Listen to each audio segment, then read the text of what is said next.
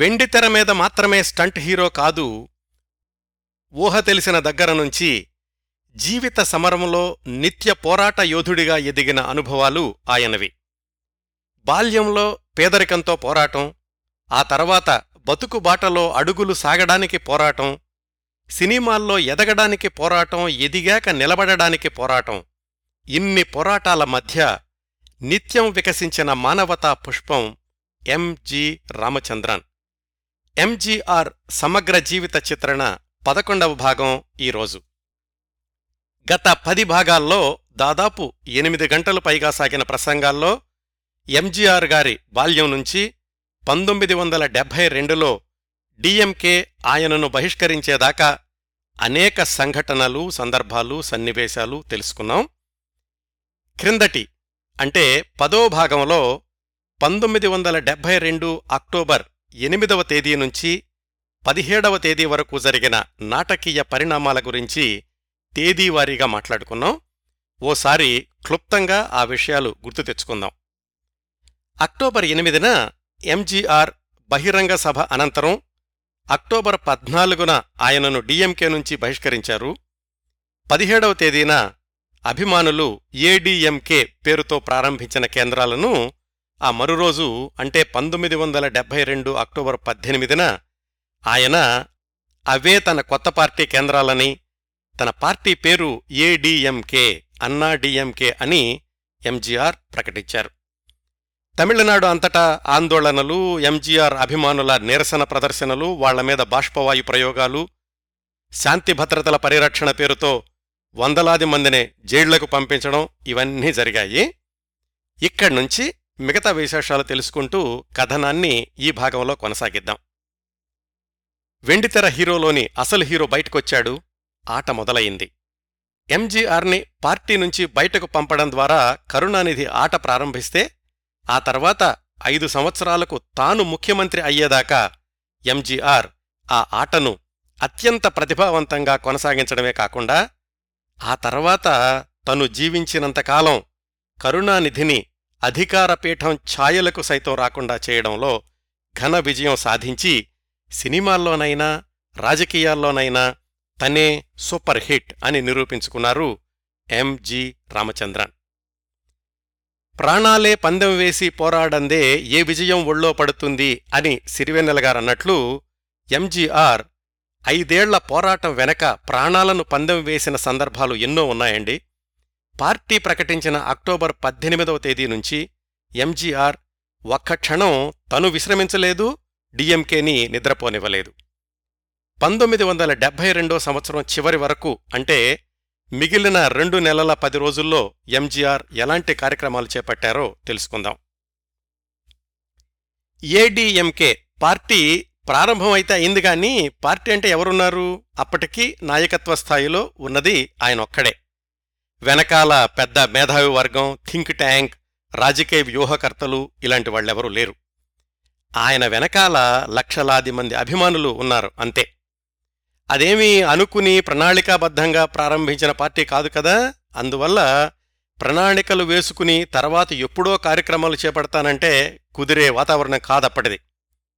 కరుణానిధి, మిగతా డిఎంకే మంత్రివర్గం, డిఎంకే కార్యకర్తలు సహజంగానే ఎంజీఆర్ మీద కోపంతో ఊగిపోతున్నారు. సైద్ధాంతికంగా వాళ్ల మీద దాడి చేయాలి, ఇటు పార్టీ నిర్మాణం ఎలాగో చూసుకోవాలి, బరిలోకి దూకారు ఎంజీఆర్. ఈ పరిణామాలన్నీ గమనిస్తున్నాయి మిగతా రాజకీయ పార్టీలు. సిపిఎం పార్టీ ఎంజీఆర్ని సంప్రదించింది. మేం మీకు మద్దతునిస్తాం, అయితే మీరు ఎట్టి పరిస్థితుల్లోనూ అటు ఇందిరా కాంగ్రెస్ను కానీ ఇటు కామ్రాజ్ కాంగ్రెస్ను కానీ దగ్గరకు రానివ్వకూడదు అని షరతులు ప్రారంభించారు. అసలు నేను అడక్కముందే మీరు ఇన్ని షరతులు పెడుతున్నారు, మీకు నమస్కారం, మీ మద్దతు మాకు అవసరం లేదు అన్నారు ఎంజీఆర్ సిపిఎం నాయకుల్ని. సిపిఐ వాళ్లు మాత్రం ఎంజీఆర్ని బేషరతుగా సమర్థించడమే కాకుండా ఆయన చేపట్టే ఏ కార్యక్రమాల్లోనైనా మేము కలిసి పాల్గొంటాం అని ముందుకొచ్చారు.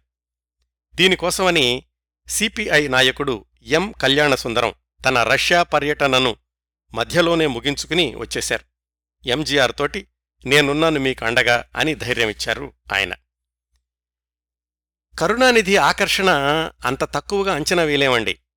వెంటనే డిఎంకేలో నుంచి ఎంపీలు ఎమ్మెల్యేలు వచ్చేసి ఏడీఎంకేలో చేరడం అనేది జరగలేదు. అలా వచ్చేసినా వెంటనే వాళ్లకు ఒరిగేదేముంది? ఎంజీఆర్ తదుపరి కార్యక్రమం తెలీదు, అసలు ఆయన ఎంతకాలం నిలబడతాడో కూడా గ్యారంటీ లేదు. అందుకే 6 ఎమ్మెల్యేలు 1-2 ఎంపీలు మాత్రమే ఎంజీఆర్ వైపు వచ్చారు. డిఎంకే బలంతో పోలిస్తే ఎంజీఆర్ ఎంపీ ఎమ్మెల్యేల సంఖ్య అసలు లెక్కలోకే రాదు. నిజానికి ఆ తర్వాత కూడా 1973కి 11 మంది ఎమ్మెల్యేలు, 1976కి 16 మంది ఎమ్మెల్యేలు మాత్రమే ఎంజీఆర్ ఏడీఎంకేలోకి వచ్చారు. డిఎంకే బలమేమో 167, ఏడీఎంకే బలం కేవలం 16.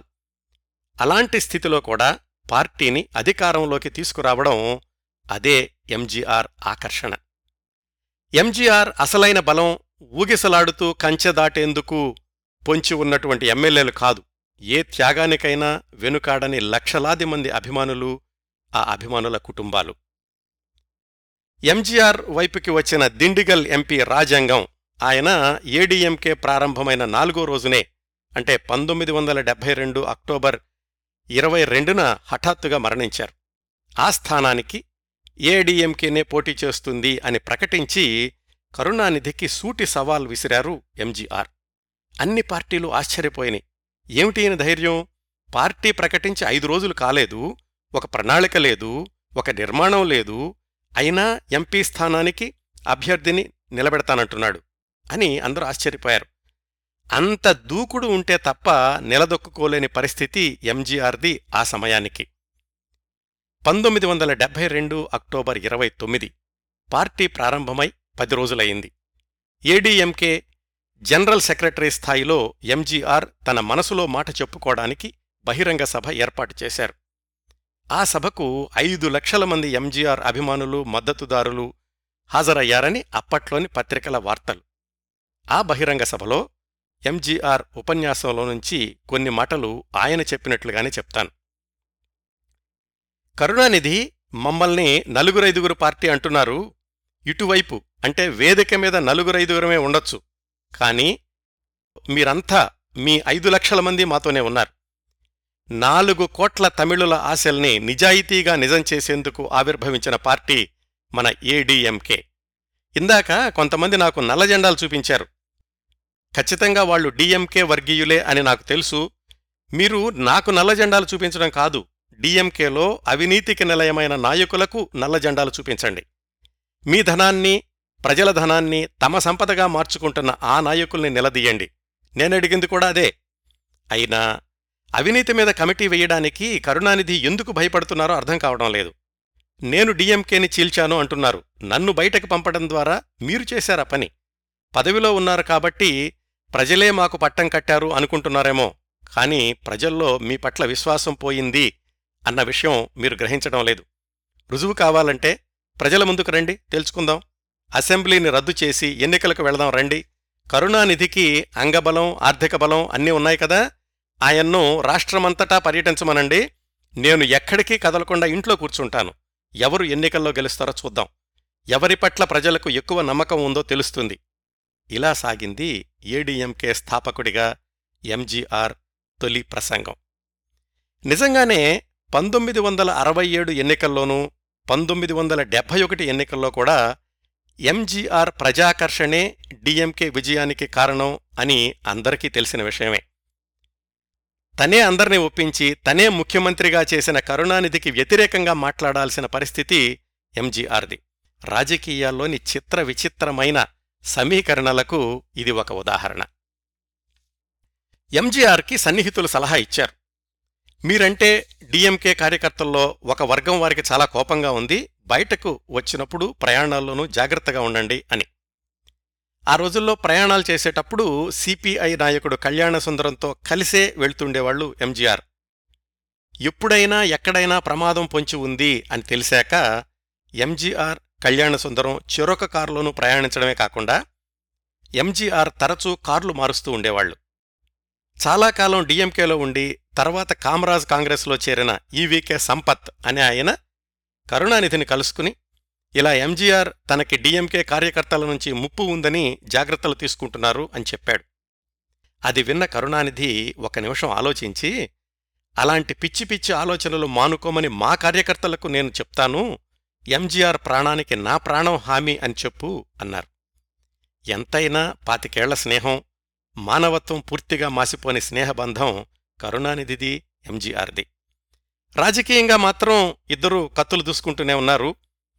ఆ నెల చివరిలోనే, అంటే అక్టోబర్ 31న ఎంజీఆర్, సిపిఐ కళ్యాణసుందరం ఇద్దరూ కలిసి కరుణానిధి మంత్రివర్గానికి వ్యతిరేకంగా 54 అంశాలతో కూడిన అవినీతి ఆరోపణల పత్రాన్ని గవర్నర్కి సమర్పించారు.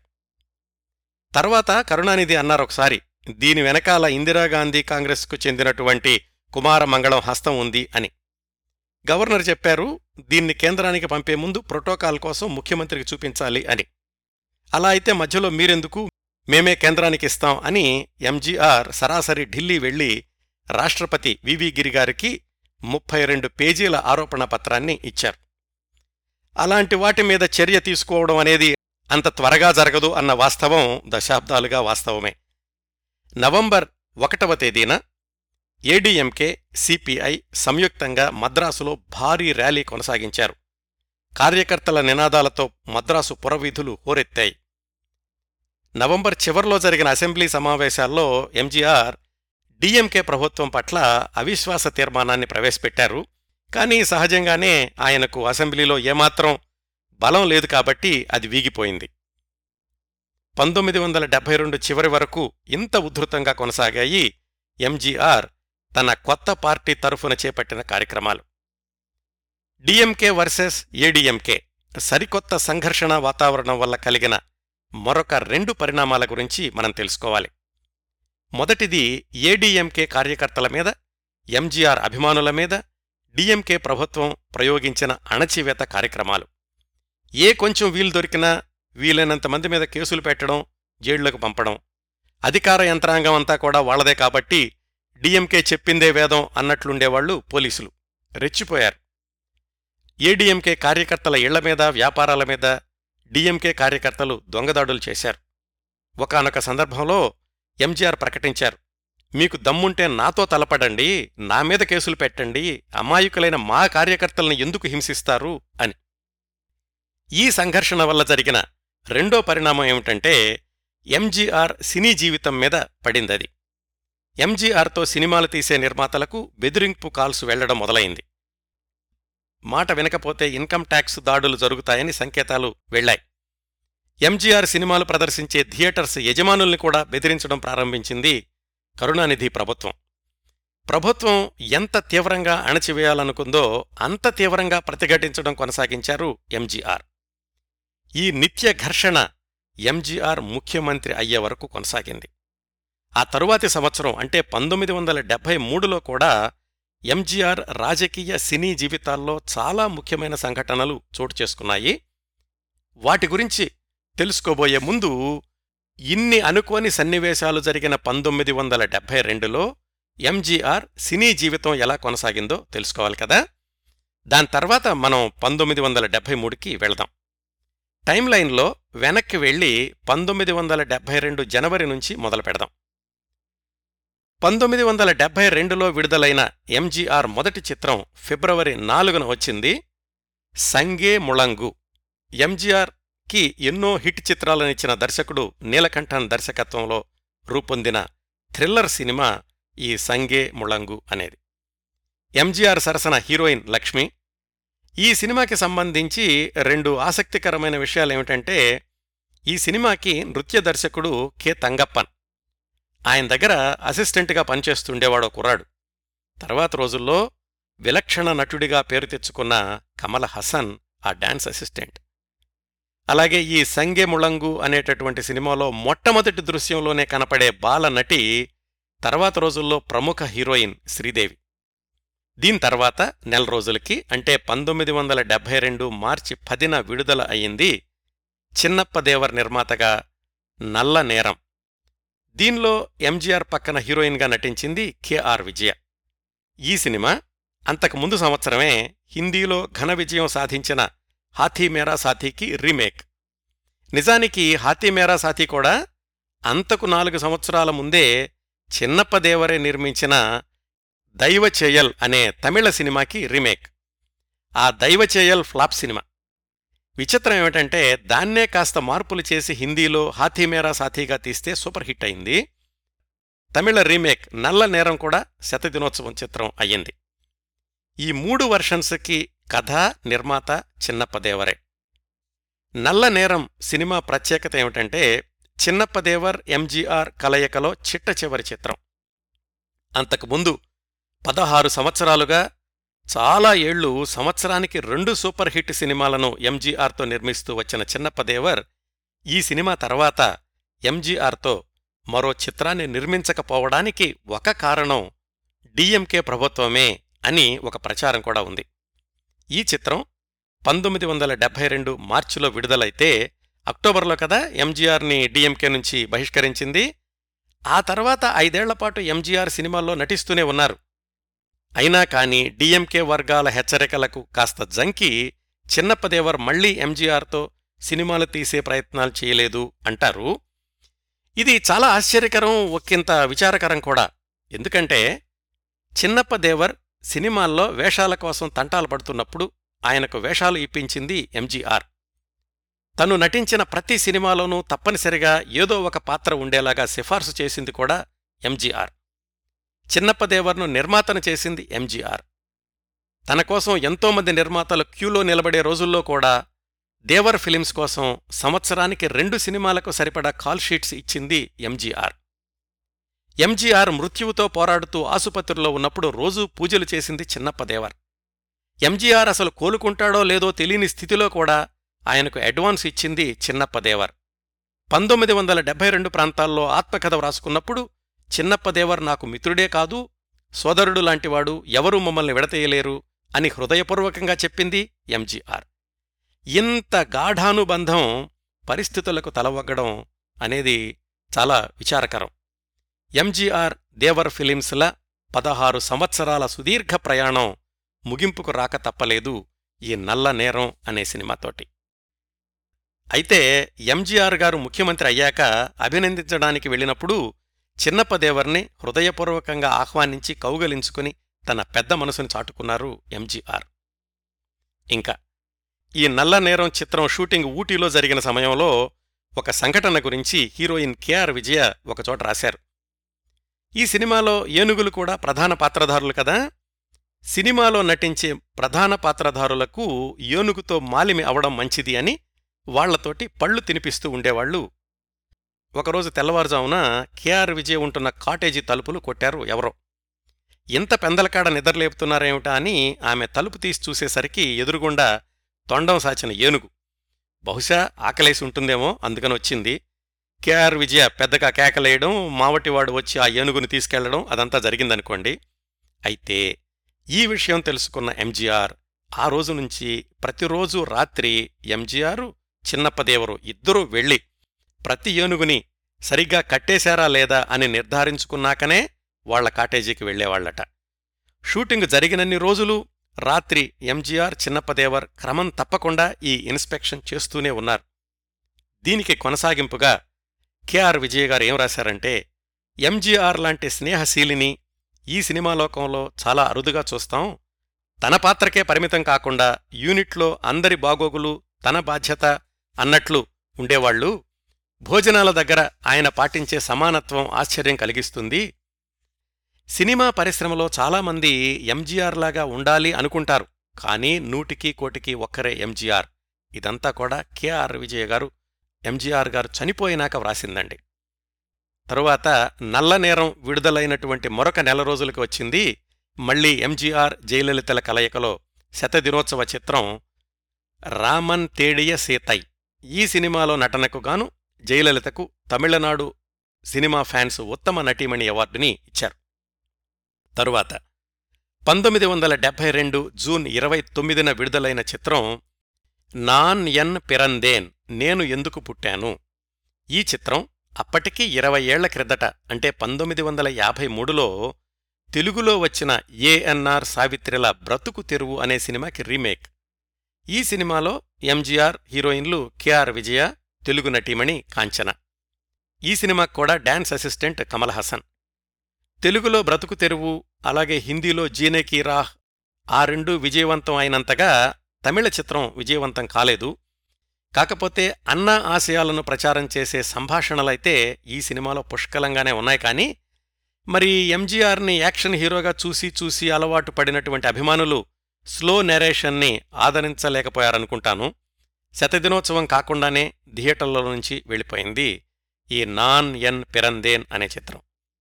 చాలా యాదృచ్ఛికంగా ఎంజీఆర్ తన ఆత్మకథకు ఈ పేరే, ఇది నాన్ ఎన్ పిరందేన్ అని పెట్టుకున్నారు. సుమారుగా ఆ రోజుల్లోనే 1972 ఆగస్టులో ఇంకా ఈ డిఎంకే సంక్షోభం బయటపడక ముందు పత్రికా విలేకరులకు ఇచ్చిన ఇంటర్వ్యూలో 1-2 ప్రశ్నలకు ఎంజీఆర్ ఇచ్చిన సమాధానాలు చాలా ఆసక్తికరంగా ఉన్నాయి. అవేమిటంటే, 1, మీరు ఒక హీరోయిన్తో 5 సంవత్సరాలకు కాంట్రాక్టు రాయించుకున్నారని, ఆ సమయంలో ఇతర హీరోలతో నటించవద్దని అంటున్నారని బయట అనుకుంటున్నారు, మీరేమంటారు అని ఒక విలేకరి అడిగాడు. దానికి ఎంజీఆర్ చెప్పారు, డొంక తిరుగుడుగా అడగడం ఎందుకండి, సూటిగా అడిగేయండి, మీరు మంజుల గురించి అడుగుతున్నారు కదా, నిజానికి నేనే ఆమెను ఇతర హీరోలతో కూడా నటించమని ప్రోత్సహిస్తున్నాను, కావాలంటే ఇతర హీరోలతో ఆమె ఒప్పుకున్నటువంటి సినిమాల జాబితా చూడండి, అయినా నా ద్వారా పరిచయమైనటువంటి హీరోయిన్ ఇతర హీరోలతో నటించి పేరు తెచ్చుకుంటోంది అంటే నాకే ఆనందంగా ఉంటుంది కదండి అని. విలేకరులు అడిగిన మరొక ప్రశ్న, కొన్ని సినిమాల విడుదల ఆలస్యం కావడానికి మీరే కారణం అని కొన్ని రూమర్లున్నాయి, మీరేమంటారు అని.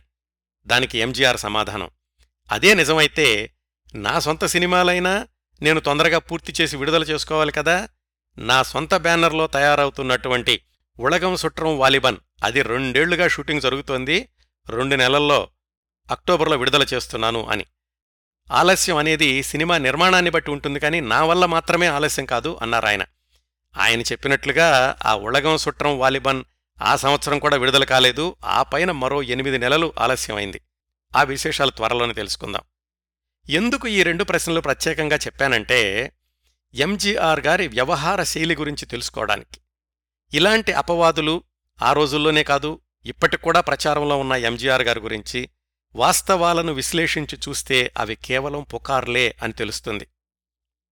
ఇంకా 1972లో వచ్చిన ఎంజీఆర్ నటించిన 5వ చిత్రం ఆయనను డిఎంకే నుంచి బయటకు పంపించే సంఘటనకు నెల ముందు, అంటే సెప్టెంబర్ 15న వచ్చింది. అన్నామిట్టా కాయ్, అన్నం పెట్టే చెయ్యి పోషించే చెయ్యి అని అర్థం చెప్పుకోవచ్చు. ఒక మోస్తరు విజయం సాధించిన చిత్రం ఇది. అయినప్పటికీ ఈ సినిమాకి కొన్ని ప్రత్యేకతలున్నాయి. ఎంజీఆర్ నటించిన చిట్ట చివరి బ్లాక్ అండ్ వైట్ చిత్రం. రంగుల సినిమాల రోజుల్లో బ్లాక్ అండ్ వైట్ ఎందుకొచ్చింది అంటే, 1972లో విడుదలైన ఈ అన్నామిట్టా కాయ్ అనే చిత్రం వాస్తవానికి 1966లోనే మొదలైంది. అప్పటికింకా కలర్ సినిమాలు ఎక్కువగా రావటం లేదు. బ్లాక్ అండ్ వైట్గానే మొదలైంది. కొంతకాలం షూటింగ్ జరిగాక ఎంజీఆర్ కాల్పులకు గురవడంతోటి మిగతా చిత్రం వాయిదా పడింది. ఎంజీఆర్ కోలుకున్నాక మళ్లీ నిర్మాతలు అన్నీ సమకూర్చుకునేసరికి ఇంకా ఆలస్యమైంది. మొదట్లో షూటింగ్ బ్లాక్ అండ్ వైట్లోనే అయ్యింది కాబట్టి మళ్లీ రంగుల్లో రీషూట్ చేసే స్తోమత లేక మిగతా సినిమాని కూడా నలుపు తెలుపుల్లోనే పూర్తి చేశారు. ఇందులో ఎంజీఆర్తో పాటు నటించింది జయలలిత, కన్నడ హీరోయిన్ భారతి. ఎంజీఆర్ డిఎంకేలో ఉండగా విడుదలైన చిట్ట చివరి చిత్రం ఈ అన్నామిట్టా కాయ్. ఈ చిత్రం విడుదలైన 3 వారాలకు మొదలయింది తమిళనాడులో రాజకీయ సంక్షోభం, 2 మిత్రుల మధ్య ఘర్షణ, 25 ఏళ్ల పార్టీలో చీలిక. 1972 అక్టోబర్ 8 నుంచి 18 దాకా జరిగిన నాటకీయ పరిణామాల గురించి వివరంగా తెలుసుకున్నాం కదా. ఎంజీఆర్ ఏడీఎంకేని ప్రకటించిన 3వ రోజు విడుదలయ్యింది ఆ సంవత్సరానికి ఎంజీఆర్ ఆఖరి చిత్రం ఇదయవీణై, హృదయవీణ. లక్ష్మీ మంజుల ప్రధాన పాత్రలో నటించారు. క్లైమాక్స్ అదిరినట్లుండాలి అన్నట్టుగా ఆ సంవత్సరానికి చివరి సినిమా ఇదయవీణై సూపర్ హిట్ చిత్రంగా విజయం సాధించింది. 125 రోజులు మించి ఆడింది. అంటే ఏడీఎంకేని ప్రకటించి ఎంజీఆర్ డిఎంకేతో ఘర్షణ పడుతూ వివిధ కార్యక్రమాలు నిర్వహిస్తున్న రోజుల్లో కూడా డిఎంకే ఎంజీఆర్ సినిమాలను ఎలా అడ్డుకోవాలా అని ఆలోచిస్తున్న రోజుల్లో కూడా విజయవంతంగా కొనసాగింది ఈ ఇదయవీణై. మొత్తంగా 1972లో ఎంజీఆర్ సినీ జీవితాన్ని గమనిస్తే విడుదలైనటువంటి మొత్తం 6 సినిమాల్లో 2లో మాత్రమే జయలలిత హీరోయిన్, 2లో కూడా ఒకటి ఎప్పుడో ప్రారంభమైన చిత్రం. మిగతా నాలుగింటిలో 2 సినిమాల్లో కేఆర్ విజయ, 2 సినిమాల్లో లక్ష్మి హీరోయిన్లు. ఎంజీఆర్ ఏడీఎంకేని ప్రారంభించడం, ఆ సంవత్సరానికి ఆయన చివరి చిత్రం ఇదయవీణై విడుదల కావడం కేవలం 3 రోజుల తేడాతో జరిగింది కదా. దీని తర్వాత 7 నెలల వరకు అంటే 1973 మే వరకు ఎంజీఆర్ సినిమా ఒక్కటి కూడా విడుదల కాలేదు.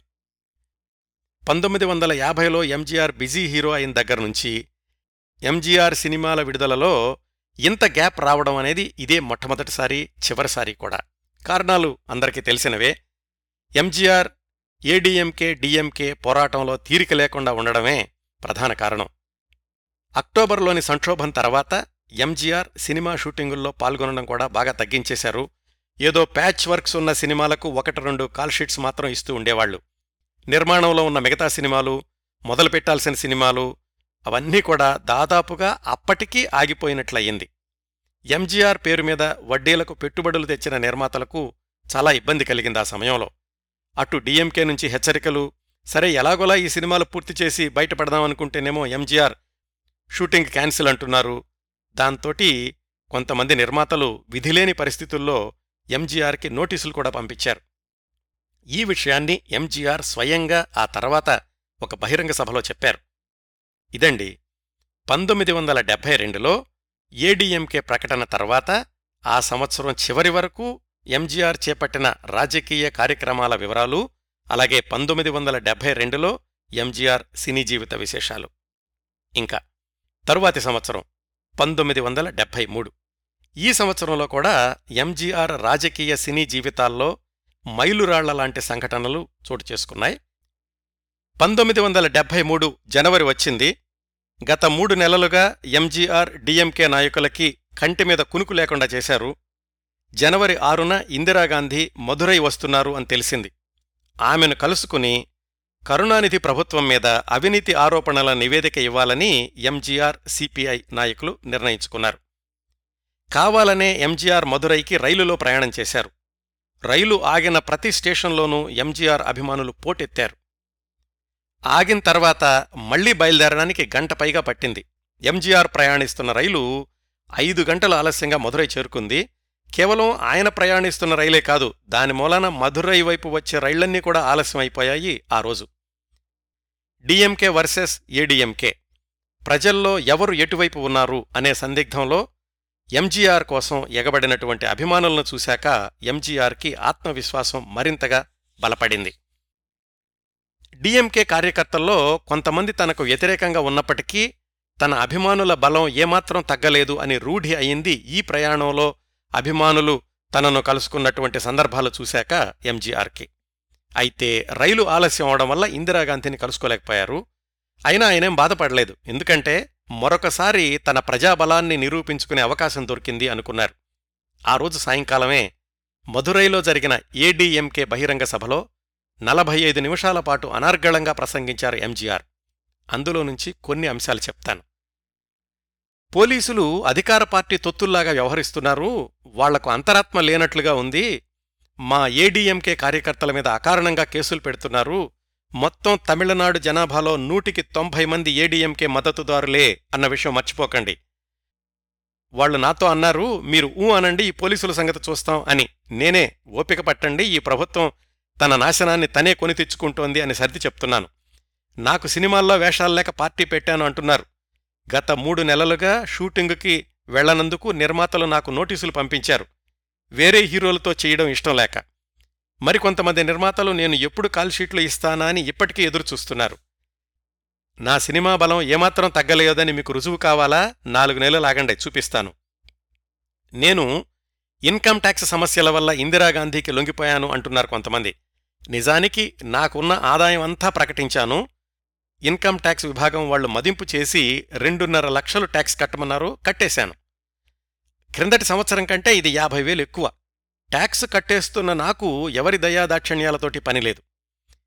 నెలకు 500 రూపాయల జీతం అందుకుంటున్న మంత్రులు లక్షలాది రూపాయల ఆస్తులు ఎలా సమకూర్చుకున్నారో చెప్పండి అని నేను డిమాండ్ చేస్తున్నాను. నన్నేదో భయపెట్టి బెదిరించి నా పార్టీని దెబ్బతీయలేరు. ఏడీఎంకేకి 25 లక్షల మంది సభ్యుల బలం ఉంది. ఇలా సాగింది ఎంజీఆర్ ప్రసంగం. ఈ మాటల్లోని తీవ్రత చూస్తే ఏడీఎంకేని ముందుకు తీసుకెళ్లడం పట్ల తొలి రోజుల నుంచే ఎంజీఆర్ ఎంత దృఢనిశ్చయంతో ఉన్నారో అర్థమవుతుంది. పట్టు పట్టరాదు పట్టి విడువగరాదు అన్నట్లు ఆ సూత్రాన్ని ఆయన తూచా తప్పకుండా పాటించారు మొట్టమొదటినుంచే. డీఎంకే వాళ్లు ఎంజీఆర్ మీద 8 పరువు నష్టం దావాలేశారు. మొట్టమొదటి కేసు విచారణకొచ్చినప్పుడే ఎంజీఆర్ తరఫు లాయర్ పిహెచ్ పాండ్యన్, పరువు అనేది వాయిదాల పద్ధతిలో పోతుందా, ఒక అంశానికి ఇన్ని కేసులు అనవసరం అని వాదించడంతోటి ఒక్క కేసు తప్ప మిగతా కేసులన్నింటినీ డిస్మిస్ చేశారు. ఆ తర్వాత వాదనల్లో అది కూడా వీగిపోయింది. ఎంజీఆర్ ఎప్పుడూ కోర్టుకెళ్లే అవసరం రాలేదు. కరుణానిధి ఊరుకుంటాడా? అసలే రాజకీయ చతురుడు. 1973 ఫిబ్రవరి 12న అసెంబ్లీలో బిల్లు ప్రవేశపెట్టాడాయన, public men's conduct enquiry act అని. అంటే ఎవరైనా ఎవరి అవినీతి గురించైనా కోర్టుకెళ్లొచ్చు, రుజువైతే ఆరోపణలు ఎదుర్కొన్న వాళ్ళకి 7 సంవత్సరాలు జైలు శిక్ష పడాలి. ఇంతవరకు బానే ఉంది.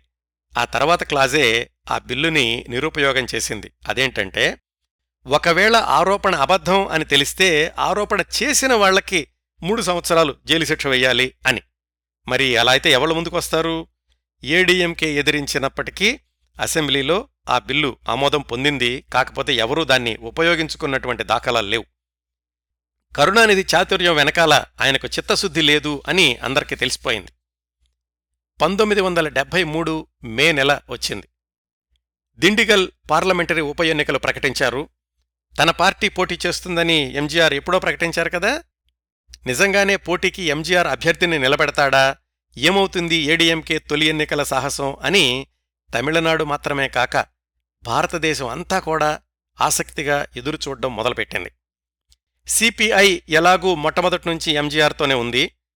ఈసారి మాత్రం సిపిఎం కూడా ముందు షరతులు పెట్టినప్పటికీ తర్వాత బేషరతుగా ఏడీఎంకే అభ్యర్థికి మద్దతునివ్వడానికి ముందుకొచ్చింది. నిజానికి ఈ ఒక్క సీటు గెలవడం వల్ల ఏడీఎంకే ప్రభుత్వాల్ని కూల్చేయలేదు, మార్చేయలేదు. అయినా కానీ ఇందులో గెలవడం అనేది ఏడీఎంకేకి చాలా ముఖ్యమైనటువంటి విషయం. ఎందుకంటే ఇది ఎంజీఆర్ ప్రతిష్టకు సంబంధించిన విషయం. వెండితెర మీద వేషాలు వేసుకునేవాడు రాజకీయ పార్టీ పెట్టడమేంటి అన్నవాళ్లకి సరైన జవాబు చెప్పాలి. 1973 మే 20ని పోలింగ్ తేదీగా ప్రకటించారు. పోటీలో 4 రాజకీయ పార్టీలు ప్రధానంగా నిలిచాయి. ఏడీఎంకే, టీఎంకే, కామరాజ్ కాంగ్రెస్, ఇందిరా కాంగ్రెస్. కరుణానిధి ఎప్పుడు అంటున్నాడు కదా ఇందిరాగాంధీ మద్దతు వల్ల ఎంజీఆర్ ఎలా చేస్తున్నాడు అని. కానీ ఈ ఉప ఎన్నికల బరిలో ఇందిరా కాంగ్రెస్ అభ్యర్థి కూడా నిలబడడంతోటి కరుణానిధి ఆరోపణల్లో నిజం లేదు అని తేలిపోయింది. ఏడీఎంకే తరఫున Madras high court lawyer K Mayadevar అనే ఆయన్ని అభ్యర్థిగా ప్రకటించారు. కామరాజ్ కాంగ్రెస్ అభ్యర్థి ఎన్ఎస్వి సిద్ధన్, డీఎంకే అభ్యర్థి ముత్తురామలింగం, ఇందిరా కాంగ్రెస్ అభ్యర్థి సేమై సామి.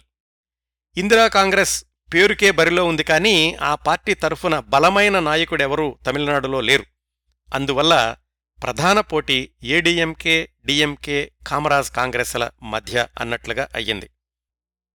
ప్రచారంలో కూడా 3 పార్టీల ముఖ్య అధినేతలు ఎంజీఆర్, కరుణానిధి, కామరాజ్ నాడార్ బరిలోకి దిగారు. అందరి బలాలు బలగాలు దిండిగల్ పార్లమెంటరీ నియోజకవర్గంలో మోహరించాయి. మే 2వ తేదీ నుంచి ఎంజీఆర్ ఎన్నికల ప్రచారం ప్రారంభమైంది. 2 రోజుల తర్వాత కరుణానిధి, కామరాజ్ కూడా ప్రచారంలోకి పూర్తిగా దిగారు. ఎంజీఆర్ నియోజకవర్గంలోని ప్రతి ఊరు, ప్రతి పల్లె, ప్రతి మూల పర్యటించడం మొదలుపెట్టారు. ఏడీఎంకే 6 నెలల పసిపాప, ఈ పసిపాపను మీ పొత్తిళ్లలో పెడుతున్నాను, ఆశీర్వదించండి అంటూ కొనసాగాయి ఆయన ప్రసంగాలు.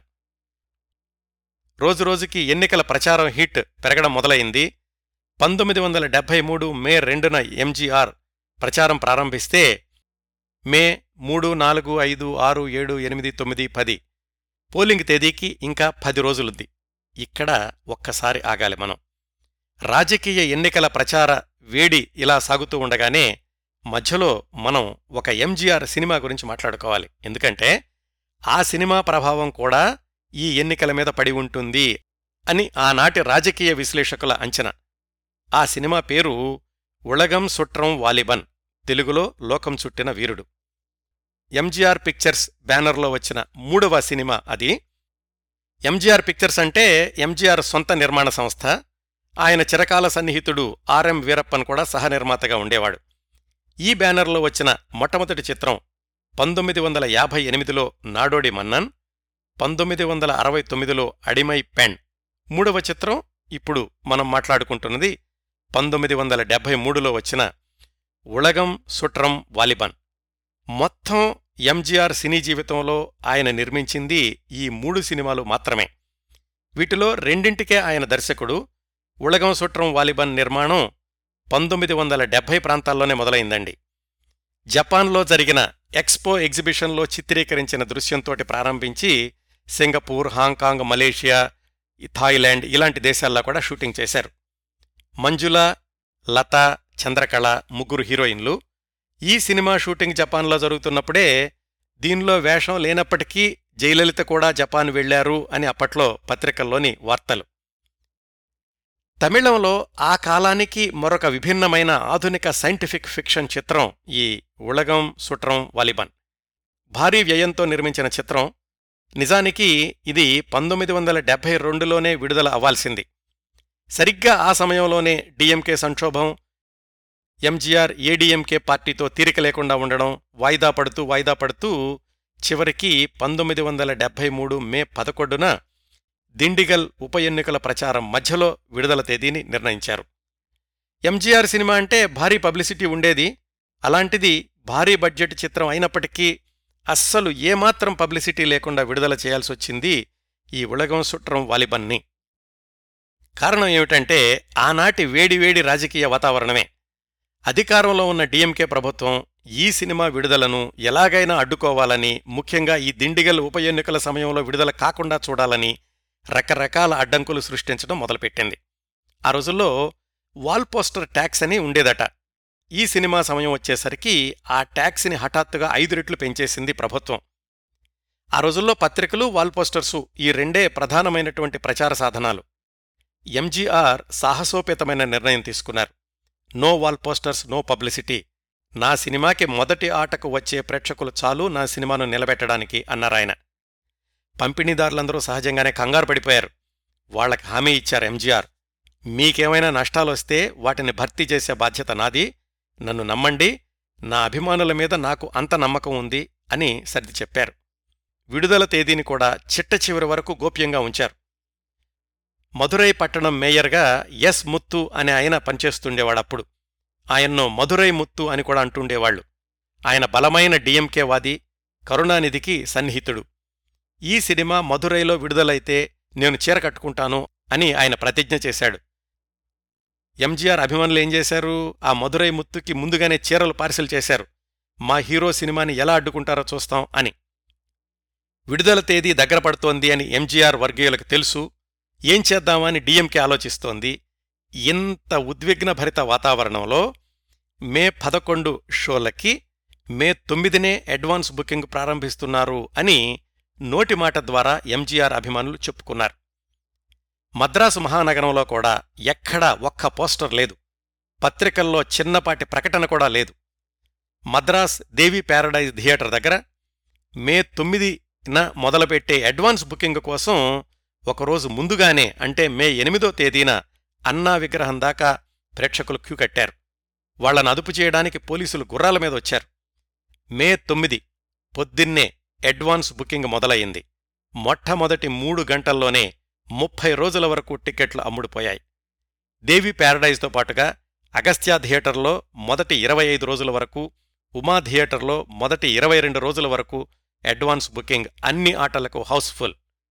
తమిళనాడు అంతటా, కేరళలోని త్రివేండ్రం, ఇతర దేశాలు సింగపూర్, శ్రీలంక, లండన్, యుఎస్ అన్ని చోట్ల విడుదలకు అన్ని ఏర్పాట్లు పూర్తయ్యాయి. 1973 మే 10 రాత్రి అక్కడ దిండిగల్లో ఉప ఎన్నికల ప్రచారం వేడివేడిగా సాగుతోంది. ఇటు రాష్ట్రమంతటా ఉలగం సుట్రం వాలిబన్ కోసం ఎంజీఆర్ అభిమానులు ఉత్కంఠతో ఎదురుచూస్తున్నారు. మధురై ముత్తు ఎట్టి పరిస్థితుల్లోనూ రేపు సినిమా విడుదల కాదు అని హుంకరిస్తున్నాడు. రాబోయే 12 గంటల్లో డిఎంకే ఇంకా ఏం ఎత్తులు వేస్తుందోనని అందరిలో టెన్షన్. పంపిణీదారులకు ఆ రాత్రంతా కంటిమీద కునుకులేదు. 1973 మే 11 బుకింగ్ కౌంటర్లు తెరవాల్సిన పనిలేదు. ఎందుకంటే నెల రోజుల దాకా అన్ని ఆటలకు టిక్కెట్లు ముందుగానే అమ్ముడైపోయినాయి. ఉదయం ఆట సమయం మొదలైంది. థియేటర్లు తెరిచారు. సరిగ్గా అనుకున్న సమయానికి బొమ్మ పడింది. డిఎంకే వర్గీయులకు దిమ్మ తిరిగింది. 3 గంటలపాటు ద్విపాత్రాభినయంతో ఎంజీఆర్ వెండితెర మీద స్వైర విహారం. ముగ్గురు హీరోయిన్లు, విదేశీ లొకేషన్లు, మాస్ పాటలు, క్లాస్ పాటలు, రకరకాల ఫైటింగ్స్. ఎంజీఆర్ అభిమానుల ఉత్సాహానికి అవధుల్లేవు. మిగతాదంతా చరిత్రే. మరి ఎంజీఆర్ ఏడీఎంకే ప్రారంభించాక చిత్రీకరించిన దృశ్యాలో, అంతకు ముందు తీసిన దృశ్యాలో కానీ ఈ చిత్రంలో చాలా సంభాషణలు సరిగ్గా ఆనాటి రాజకీయ వాతావరణానికి సరిపోయేలాగా ఉన్నాయి. ఒక దృశ్యంలో విలన్ నంబియార్ని హీరో ఎంజీఆర్ కొట్టుకుంటూ ఇంట్లో నుంచి బయటకు లాక్కొచ్చి, నీ అధికారం ఏమిటో నేను చూశాను, మరిప్పుడు నా సత్తా ఏమిటో నువ్వు చూడాలి కదా అంటూ ఒక రేంజ్లో బాదుతాడు. ప్రేక్షకులు నంబియార్ పాత్రలో కరుణానిధిని ఊహించుకున్నారేమో కానీ ఈ డైలాగ్కి వాళ్ల ఏలలు కేకలతోటి థియేటర్లు దద్దరిల్లిపోయాయి. ఒక పాటలో కవి పులమై పితన్ వ్రాసిన వాక్యాలు తెలుగులో చెప్తాను. మా విజయాల గురించి చరిత్ర మాట్లాడుతుంది, మా సైన్యం కాకపోతే విజయం సాధించేది ఇంకెవరు అని. కవివాక్కులు నిజమవుతాయంటారు. ఆ ఉప ఎన్నికలోనే ఈ విషయం రుజువయింది. ఈ సినిమా విడుదల రోజుకి దిండిగల్ ఉప ఎన్నికల పోలింగ్ రోజుకి 10 రోజుల సమయం ఉంది కదా. ముందుగా మనం ఎన్నికల ఫలితాలు తెలుసుకున్నాక ఈ ఉలగం సుట్రం వాలిబన్ చిత్రం సృష్టించిన రికార్డుల గురించి చెప్తాను. ఎన్ని ప్రయత్నాలు చేసినప్పటికీ డిఎంకే ఎంజీఆర్ సినిమా విడుదలను అడ్డుకోలేకపోయింది. ఖచ్చితంగా ఆ సినిమా విజయం ఉప ఎన్నికల పోలింగ్ మీద పడింది అని విశ్లేషకుల అభిప్రాయం. మరింతకీ ఆ సినిమా విడుదలైతే చీర కట్టుకుంటాను అన్నాడు కదా మధురై ముత్తు. మరి ఆయన చీర కట్టుకున్నాడో లేదో తెలియదు కానీ ఆ తర్వాత 4 సంవత్సరాలకు మాత్రం ఆయన వెళ్ళి మళ్ళీ ఎంజీఆర్ ఏడీఎంకేలో చేరాడు. ఇప్పుడు ఎన్నికలకు వద్దాం. మళ్ళా చెదురుమదురు సంఘటనలతోటి 1973 మే 20న పోలింగ్ పూర్తయింది. ఫలితాలు డిఎంకేకి పెద్ద షాక్నిచ్చాయి. ఏడీఎంకేకి తొలి విజయాన్ని కట్టబెట్టి ఎంజీఆర్ది కేవలం సినిమా ఆకర్షణే కాదు, అది తిరుగులేని ప్రజాకర్షణ అని నిరూపించాయి ఈ ఉప ఎన్నికలు. ఏడీఎంకే అభ్యర్థి కె మాయాదేవర్కి 2,60,824 అంటే 52% ఓట్లతో విజయం సాధిస్తే, రెండో స్థానంలో కామరాజ్ కాంగ్రెస్ అభ్యర్థి సిద్ధన్కి 1,19,032 ఓట్లు మాత్రం వచ్చినాయి. అధికారంలో ఉన్న డిఎంకే అభ్యర్థి ముత్తు రామలింగంకైతే కేవలం 93,496 ఓట్లు మాత్రమే వస్తే, ఇందిరా కాంగ్రెస్ అభ్యర్థి సేమైసామి కేవలం 11,423 ఓట్లను గెలుచుకుని ధరావతి కూడా కోల్పోయాడు. ఎంజీఆర్ని అంతవరకు తక్కువ అంచనా వేస్తున్నాము అని కరుణానిధి బృందం తెలుసుకుంది. ఈ ఎన్నికల ముందు వరకు ఎవ్వరికీ తెలియని హైకోర్టు లాయర్ కె మాయాదేవర్ పేరు దేశమంతటా కూడా మారుమోగిపోయింది. అయితే ఆ తర్వాత 7 ఏళ్లకి 1980లో ఈయన డిఎంకేలోకి జంప్ చేయడం అది రాజకీయాల్లోని ఒక కోణానికి ఉదాహరణ.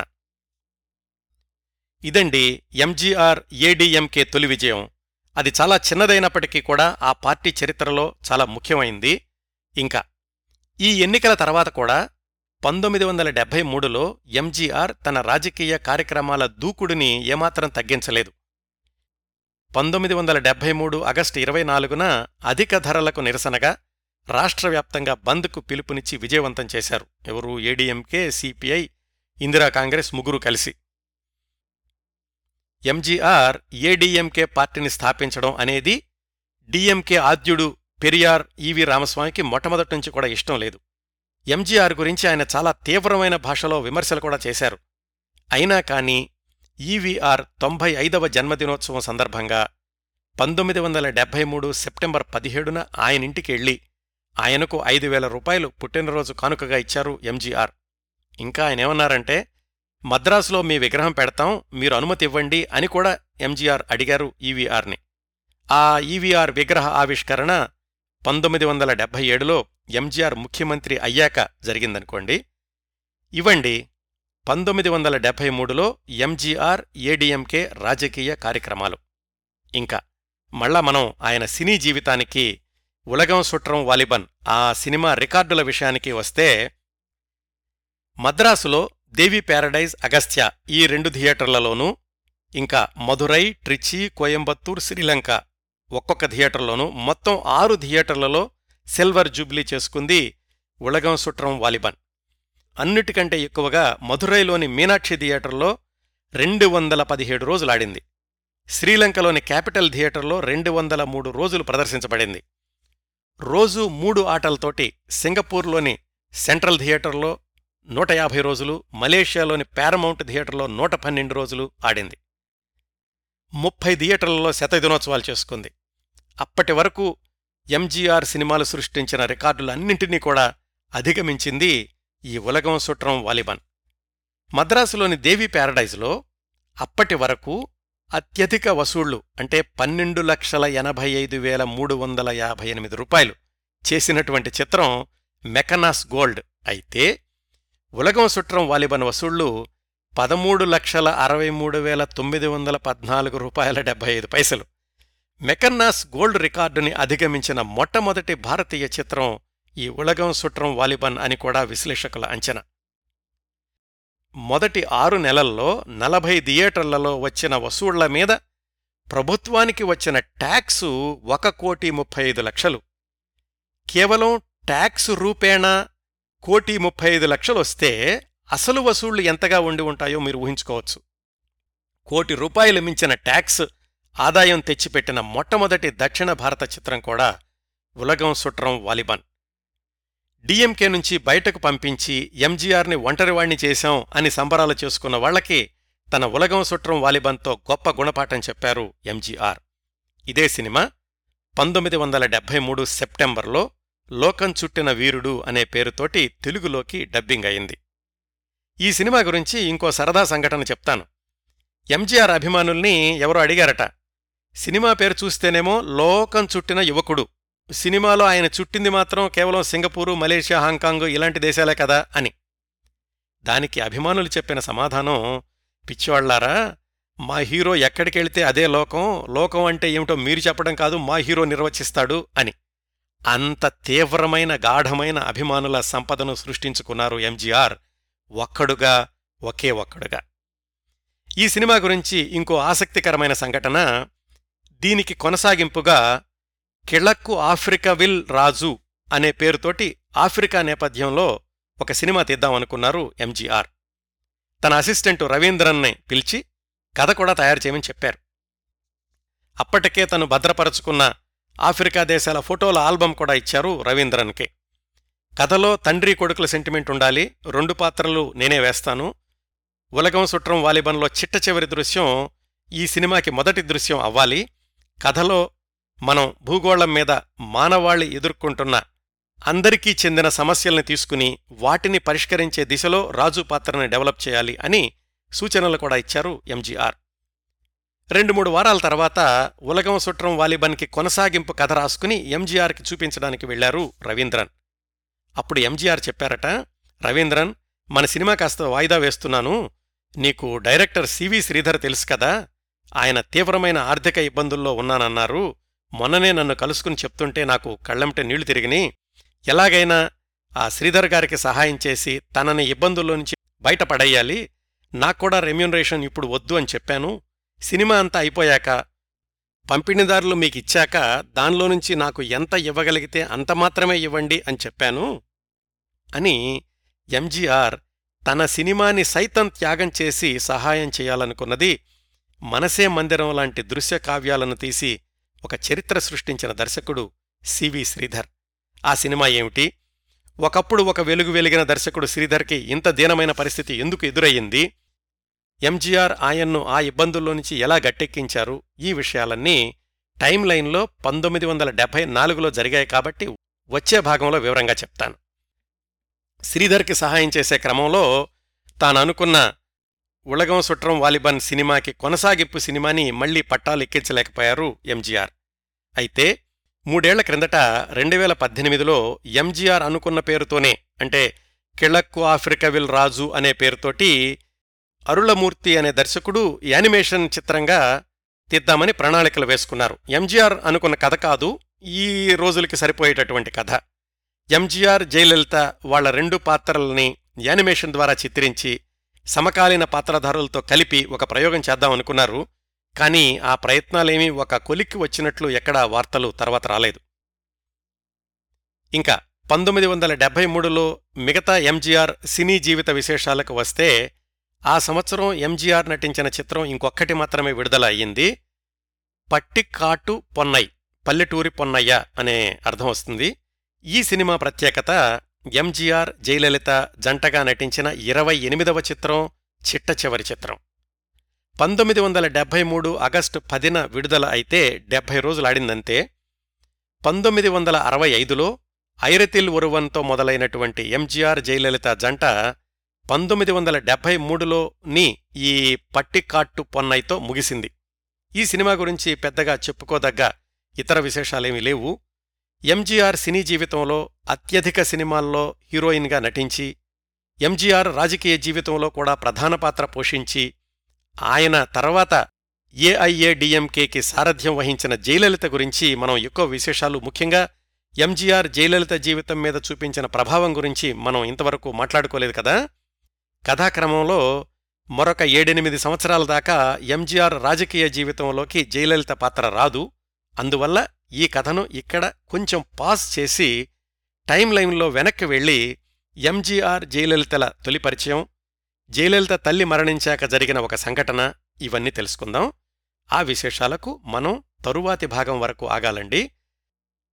అలాగే తరువాతి సంవత్సరం 1974లో ఎంజీఆర్ విదేశీ పర్యటన, 1975లో ఎమర్జెన్సీ, 1976లో ఎంజీఆర్ ఎమర్జెన్సీని సమర్థించడం, 1977లో ఎంజీఆర్ ముఖ్యమంత్రి కావడం, ఈ విశేషాలన్నీ వచ్చేవారం ఎంజీఆర్ సమగ్ర జీవిత చిత్రణ 12వ భాగంలో మాట్లాడుకుందాం. పురచ్చి తలైవర్ మక్కల్ తెలగం ఎంజి రామచంద్రన్ జీవిత విశేషాలు 11వ భాగాన్ని ఇంతటితో ముగిస్తున్నాను. ఈ కార్యక్రమాన్ని ఆదరించి అభిమానిస్తున్న శ్రోతలందరకు హృదయపూర్వకంగా కృతజ్ఞతలు తెలియచేస్తున్నాను. వచ్చేవారం ఎంజీఆర్ సమగ్ర జీవిత చిత్రణ 12వ భాగంతో మళ్లీ కలుసుకుందాం. అంతవరకు నవ్వుతూ ఉండండి, మీ నవ్వులు 10 మందికి పంచండి. మీ దగ్గర సెలవు తీసుకుంటోంది మీ కిరణ్ ప్రభ.